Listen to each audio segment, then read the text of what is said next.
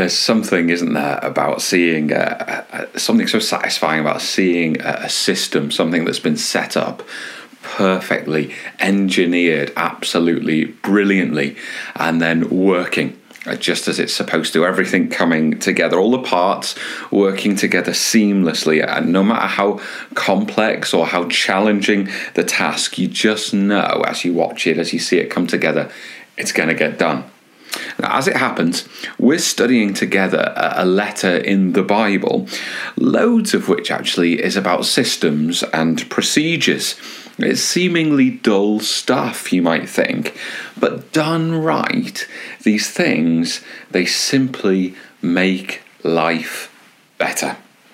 And in a world where much of what we've relied on can be found wanting, especially in the face of a global pandemic or with the amplification of layer upon layers of injustice and pain, in such a world of great potential, but a world of huge brokenness, in such a world, wouldn't it be wonderful if the Bible could show us, could show you, could show me a way that reliably delivers a better way, reliably delivers a better world? In these pages of the Bible, I believe that we can find it does. Let's read together just a few verses from the first chapter of this letter that Paul wrote to the one he describes as my true child Titus, like a son in the faith. And we're going to read in chapter 1 from verse 4. If you've got a Bible, follow along. If you've not, just click on the tab in this online church environment and you can follow along right there. Let's get going.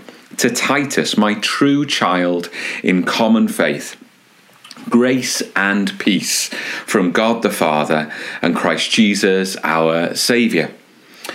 This is why I left you in Crete. Remind yourself, this is Paul, like the spiritual dad, speaking to Titus. And he says, this is why I left you in Crete, so that you might put what remained into order and appoint elders in every town as I directed you.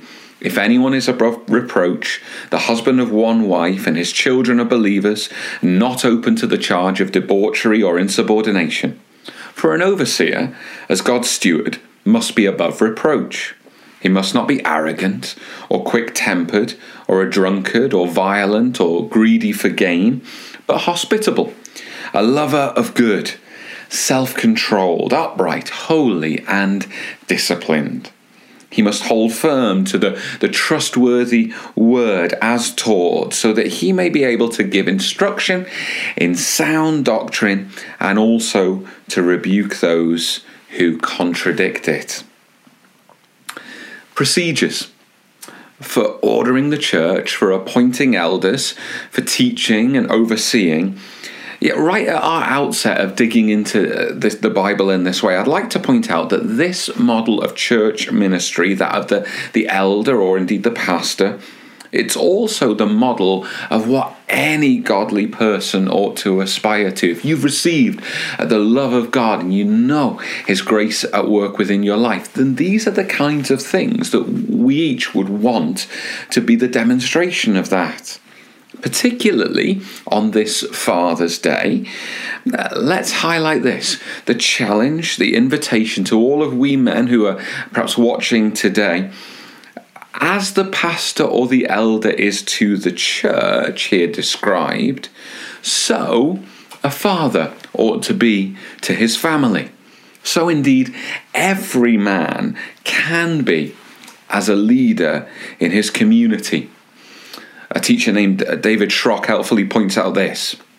While some men are called to be elders and others are called to a full-time vocation of preaching and teaching, all men and women are called to the same characteristics of godliness. Don't permit yourself the opportunity to get yourself a mental checklist and see whether Pastor Greg's meeting up to the standards here. No, this is God's invitation for all of us to grow up into these godly characteristics and be a blessing to those around us. We're called to the same characteristics of godliness. And there's not only this invitation to godly character in these verses, but also this. The teaching of these procedures enables you, the church, to be yourselves invested in them and to consider how you might be helpful to the pastors and to the elders in building a godly and effective church. So let's dive a little deeper. Verses 4 to 9 here, there's three sentences, and they begin in verse 5 with an implied command in verse 5. It's as though Paul is saying to Titus, I left you in Crete to do this, so get on and do it. The rest of the passage, verses 6 to 9, the list of the qualifications of the elders, those characteristics of godliness we've mentioned. So firstly, Paul says, this is why I left you. Paul, he commissioned Titus to this island, to Crete, the churches, the Christians there, for a reason. And we can consider this instruction, this commission, to be an extension, as it were, of the commission that Jesus has given to all of his followers, has given to his church. You know, there is a reason for every Christian life. There's a reason for your life in Christ. There's a reason for my life in Christ. There's a reason for every assignment. There's a reason for every place that we live or work or study. Ask yourself this, why has God left us? Just as Paul said, this is why I left you. Why has God left you here, now? Why leave you on this earth, on this whirl? Why leave you in your home or your street, your neighborhood, your school, your place of work, your family? Why has God done this? What is he hoping to accomplish in and through you? It would be such a tragedy for us to simply drift through our lives without realizing that we're not where we are and who we're with by accident. No, we have a purpose. Now notice, the key purpose here for Titus, it's to put or to set what remains, to put it in order, to set it in order.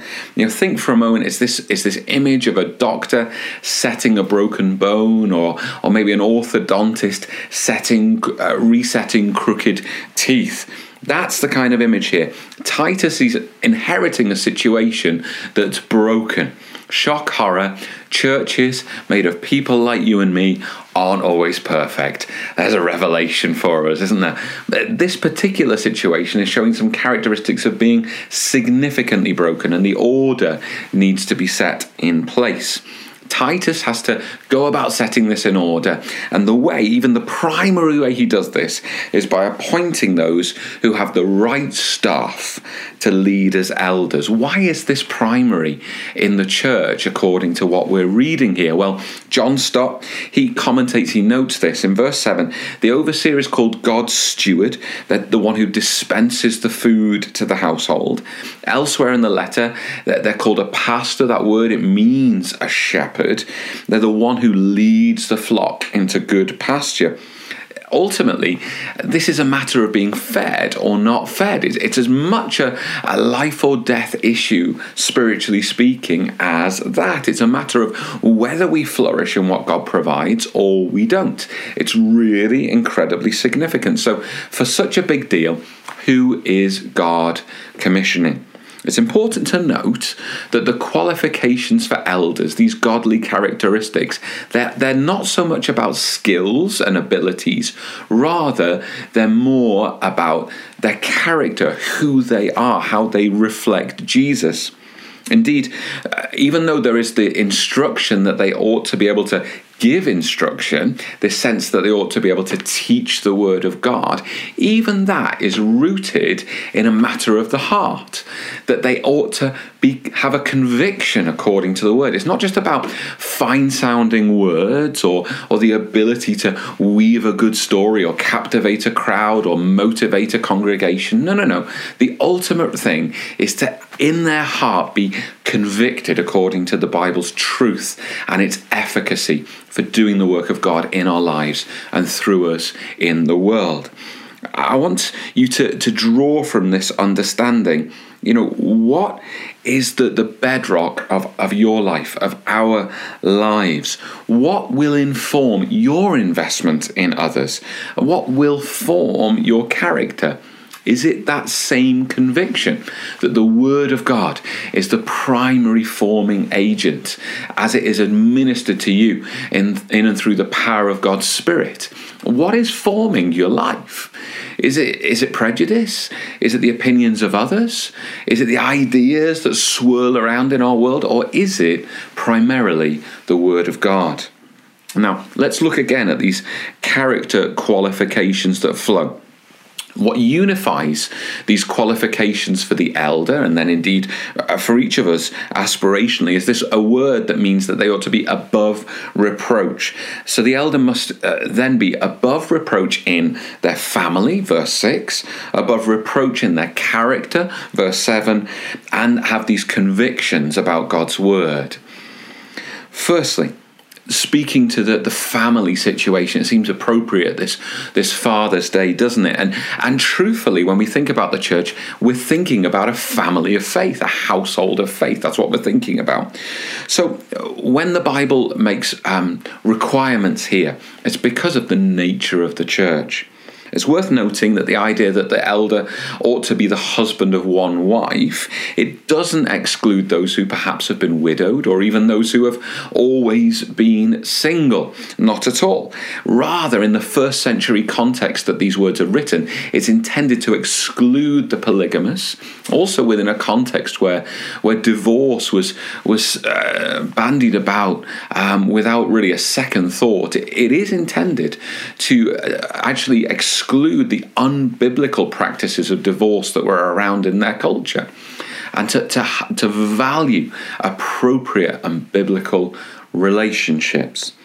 The following thoughts about children. Again, it's not intended to exclude the single, not at all, nor is it intended to exclude those who are childless within their marriage relationship, not at all. Rather, it's to say that should you be blessed in marriage, should you be blessed with children, then there's a godly and an appropriate way for these things to follow. Should you find yourself not in those situations, does that mean that, well, you're off the hook?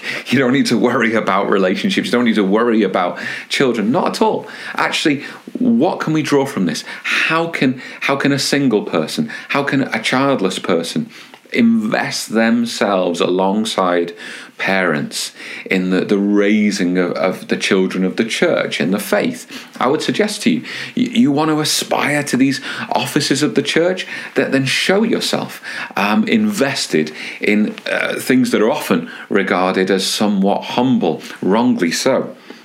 Children are so very precious and important. These verses, they say that an elder should have children who are believers. Now, this word children is referring to young children, children in the home, not so much thinking about those who have grown and are adult. And some would say that the idea of them being believers, it could be rendered as faithful. But here, as in Paul's letters to Timothy, there is a strong sense that there ought to be faith in God. Now, that might seem like a tough command, yet an elder rightly ought to be able to inspire and to grow faith in the home, in their own children, if they are then to inspire and grow faith in the church and the wider community. It's a good thing. Also, Paul says to Titus, the children of elders, well, they shouldn't be wild. So if we're to apply this, please don't come round to my house when Erin's at work in the nursery. Things may look just a little wild. No, in all seriousness, what's being talked about here is not that our kids should be perfect, but rather that they should be teachable. They ought to be correctable, have that sense of humility and grace. They're not like the prodigal son in that story, running in the direction of the first half of the story, away from the love of the Father, toward the sin of the world. Rather, they ought to be like the son in the second half, running toward the Father's love, away from the things of this world. Essentially, as Donald Guthrie, another commentator, writes, the home is regarded as the training ground for Christian leaders. It's the seemingly ordinary domestic settings that truly reveal who we are. Now, we're to ask ourselves, am I content for my home life, my work life, my interactions with friends or with neighbours, the way I am in the checkout queue at the shop or when I'm in the car on my commute to work? Am I content for these things to be known, to be the mark of my discipleship, my character? Do these important relationships demonstrate that I am under the care and instruction of my Heavenly Father? So an elder must be above reproach with their families. And elders, the Bible goes on to say, must be above reproach with their character. There it is in verse 7. Actually, describing character, Paul, writing, goes on to list 5 negatives first, things which shouldn't be found in godly character. And they relate actually to 5 areas of pretty strong temptation. It's tough stuff. Firstly, there shouldn't be pride. An elder must not be overbearing or consider themselves more highly than they should. Now, I'm often reminded, and I remind others who are involved in leadership and care in the church, look, only Jesus died for the Christians. Only Jesus died for his church. I certainly haven't. No other leader has. And so only Jesus can have that first and total call upon a Christian's devotion and obedience. Truthfully, it's only as I or any other leader's life is being surrendered, it's only as I'm dying to myself for the sake of the church that I can shepherd in the way of Christ, lead you in the commands of Christ. No pride. No temper either. It's a fact, isn't it, that many of us, we can get irritable in the face of challenge or difficulty. I use the little acronym HALT, hungry, anxious, lonely, or tired. It's when those things are happening in my life that I'm prone to react, to get irritable, even to get angry. Leading a church has its fair share of difficulty, so an elder can't be prone to temper. I read this week about a guy. He was stopping off in the supermarket on the way home from work to pick up a few items for his wife, wandering around aimlessly, clearly didn't go there very often, and he happened to pass the same shoppers regularly. Particularly, he noted a dad doing the weekly shop with his young lad in the shopping trolley. The first time they passed, this lad, 3 years old or so, was asking over and over and over again for a chocolate bar. Does this sound familiar to anybody? The observer couldn't hear the entire conversation, but just heard the dad say, "Now, John, this won't take long." As they passed again in the next aisle, the 3-year-old's pleas had increased by several decibels. Now the dad was quietly saying, "John, just calm down. We'll be done in a minute." When they passed again by the dairy fridges, the boy was screaming uncontrollably. Dad was still keeping his cool. In a very low voice, he was saying, "John, settle down. We're almost out of here." Finally, the dad and his son, they reached the tills just ahead of the guy who was observing them. And he was still giving no evidence of losing control. The boy was screaming, he was kicking, but the dad was very calmly saying over and over, "John, we'll be in the car in just a minute, and then everything will be okay." The bystander, impressed, astounded. After paying for his shopping, he hurried to catch up with this amazing father, this amazing example of patience and self-control. And again, just as they were by the car, he heard him say, "John, we're done. It's going to be okay." He couldn't help himself. He taps the patient father on the shoulder and says, "Sir, I couldn't help but watch how you handled your boy John. You were amazing." To which the dad replies, "Well, the lad's name is Tom. I'm John." I don't know about you, but I think I can resonate with that. It's such a struggle. And the frustrations, the irritations, the trials of life. And I'm not just talking about children here, dads. We can tend toward anger, frustrations, irritability. Not so God our Father. Come on, here's the challenge. It's coming in the shape of these characteristics of an elder. How are we shaping up? You know, there'll be plenty that'll tempt us to anger. It's only the character of Christ at work in us, if we're willing to submit ourselves, that will counter that. The list continues. Not a drunk, not a violent wielder of power, shouldn't be a manipulator of any sort.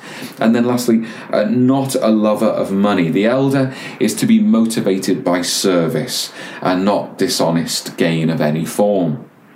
And then follows the list of positive characteristics. The elder must be hospitable. They must welcome others into the home. They must be entertaining, both of members of the church and visitors. They must be one who loves what is good, a person of great charity and a supporter of good causes. They must be self-controlled, having both a sober, sensible judgment and a disciplined lifestyle. The elder or the pastor must be upright in their dealings with people, holy or devout in their attitude toward God, and they must be disciplined. Again, the commentator John Stott notes this. He says, this reference to self-control comes last in this list of Christian virtues, as it does in the list of the fruits of the Spirit. Find them in Galatians.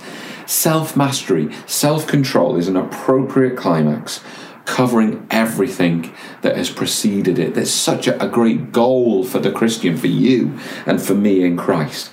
Look, that list of positive characteristics, who wouldn't want to be with such a person? Who wouldn't want to listen and learn from such a person? Who wouldn't want to be led by such a person?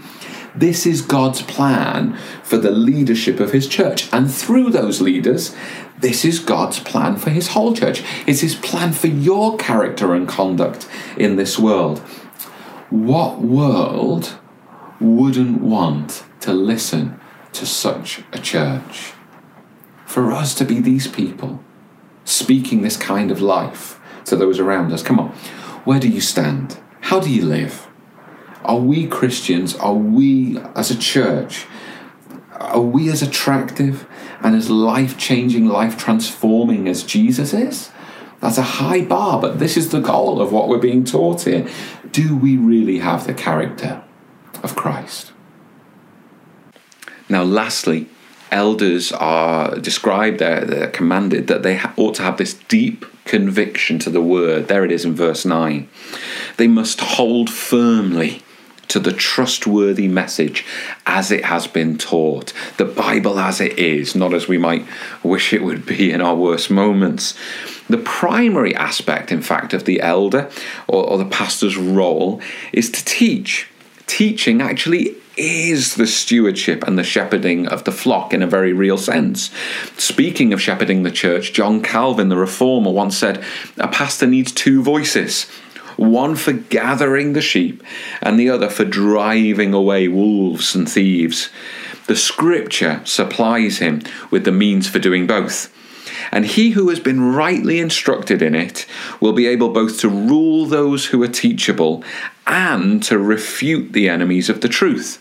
Paul notes this double use of the scripture when he says that he should be able both to exhort and to convict the gainsayers.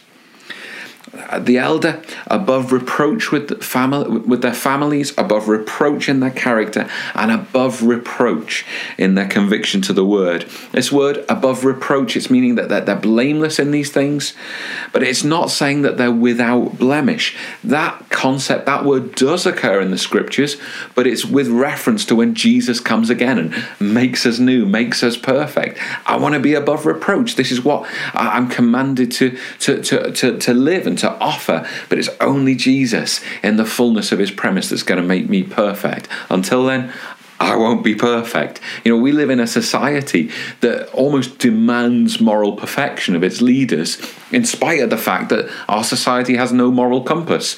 Now, in the church, we have a strong moral compass, and yet we act not only with a total respect to the truth, but the grace to understand that we're journeying towards the fullness of the likeness of Christ.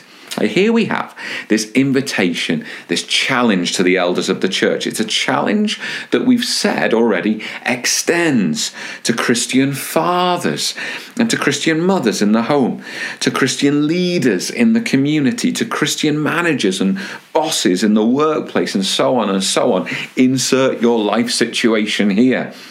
It is in submitting ourselves to the possibility of having the character of Christ that we can build a better church, and we can invest ourselves as a church in building a better world.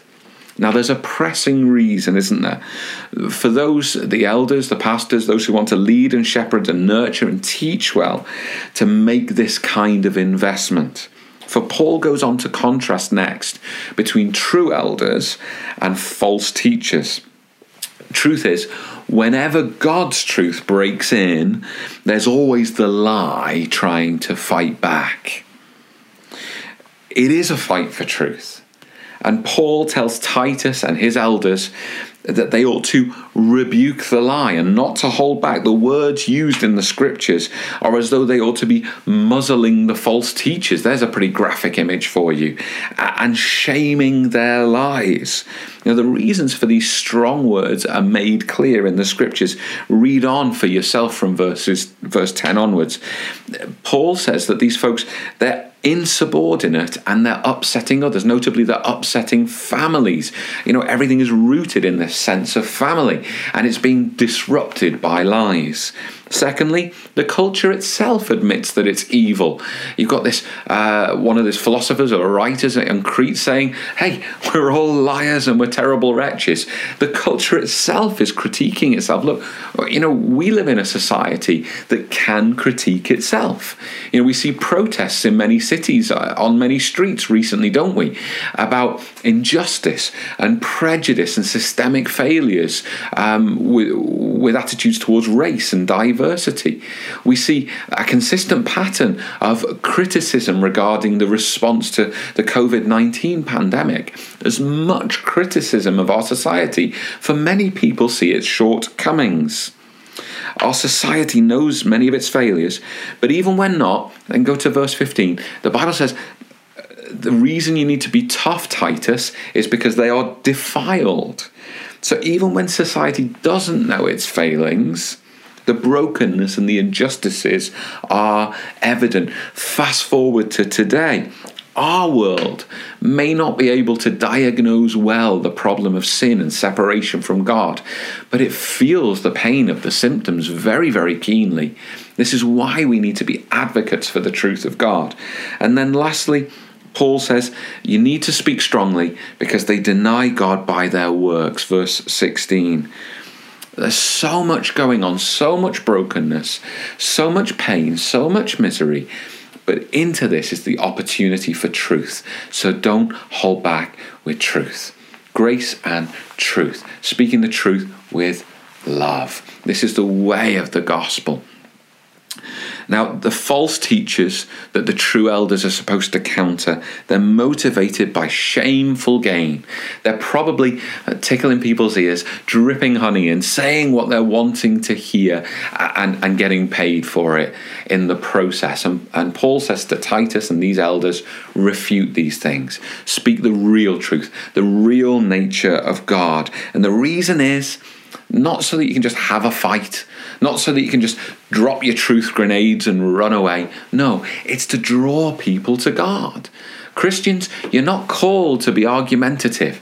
You're simply called to faithfully represent the truth so that people have the opportunity to repent and be restored to their loving Father.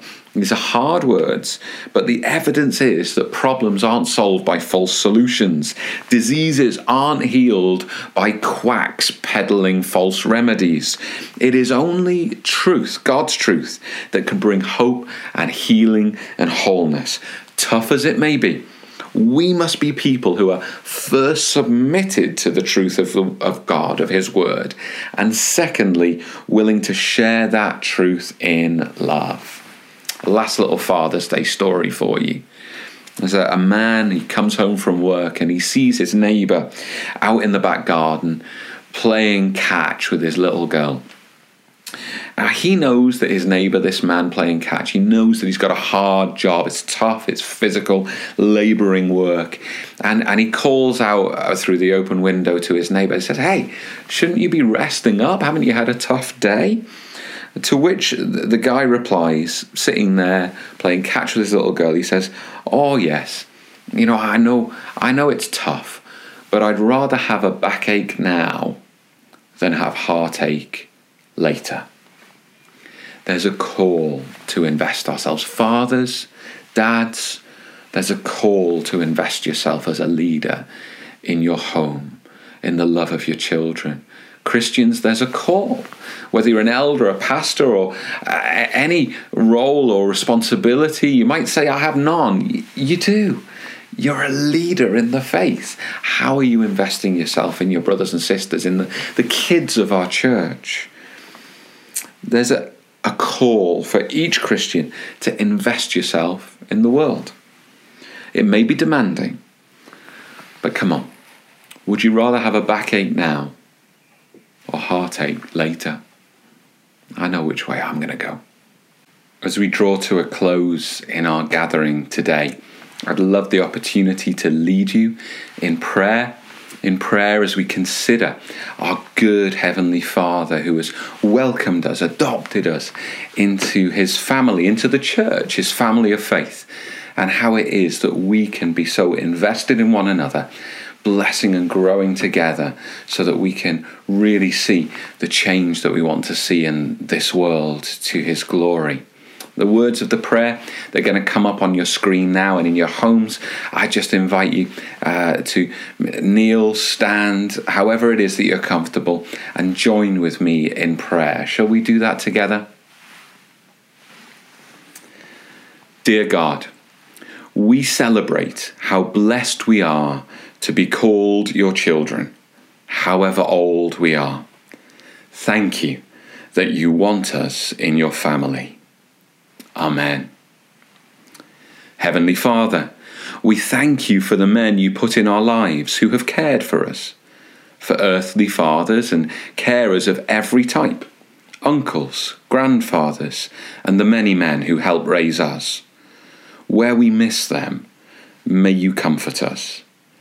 As we pray for each other, we recognize that sometimes fathers are not perfect like you. Where we are hurt, may you restore us. Amen.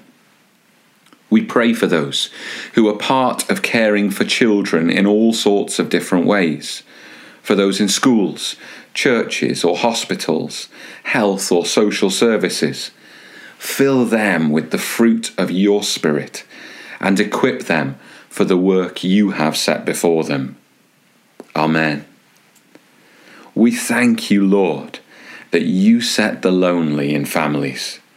We pray for those who are feeling lonely today.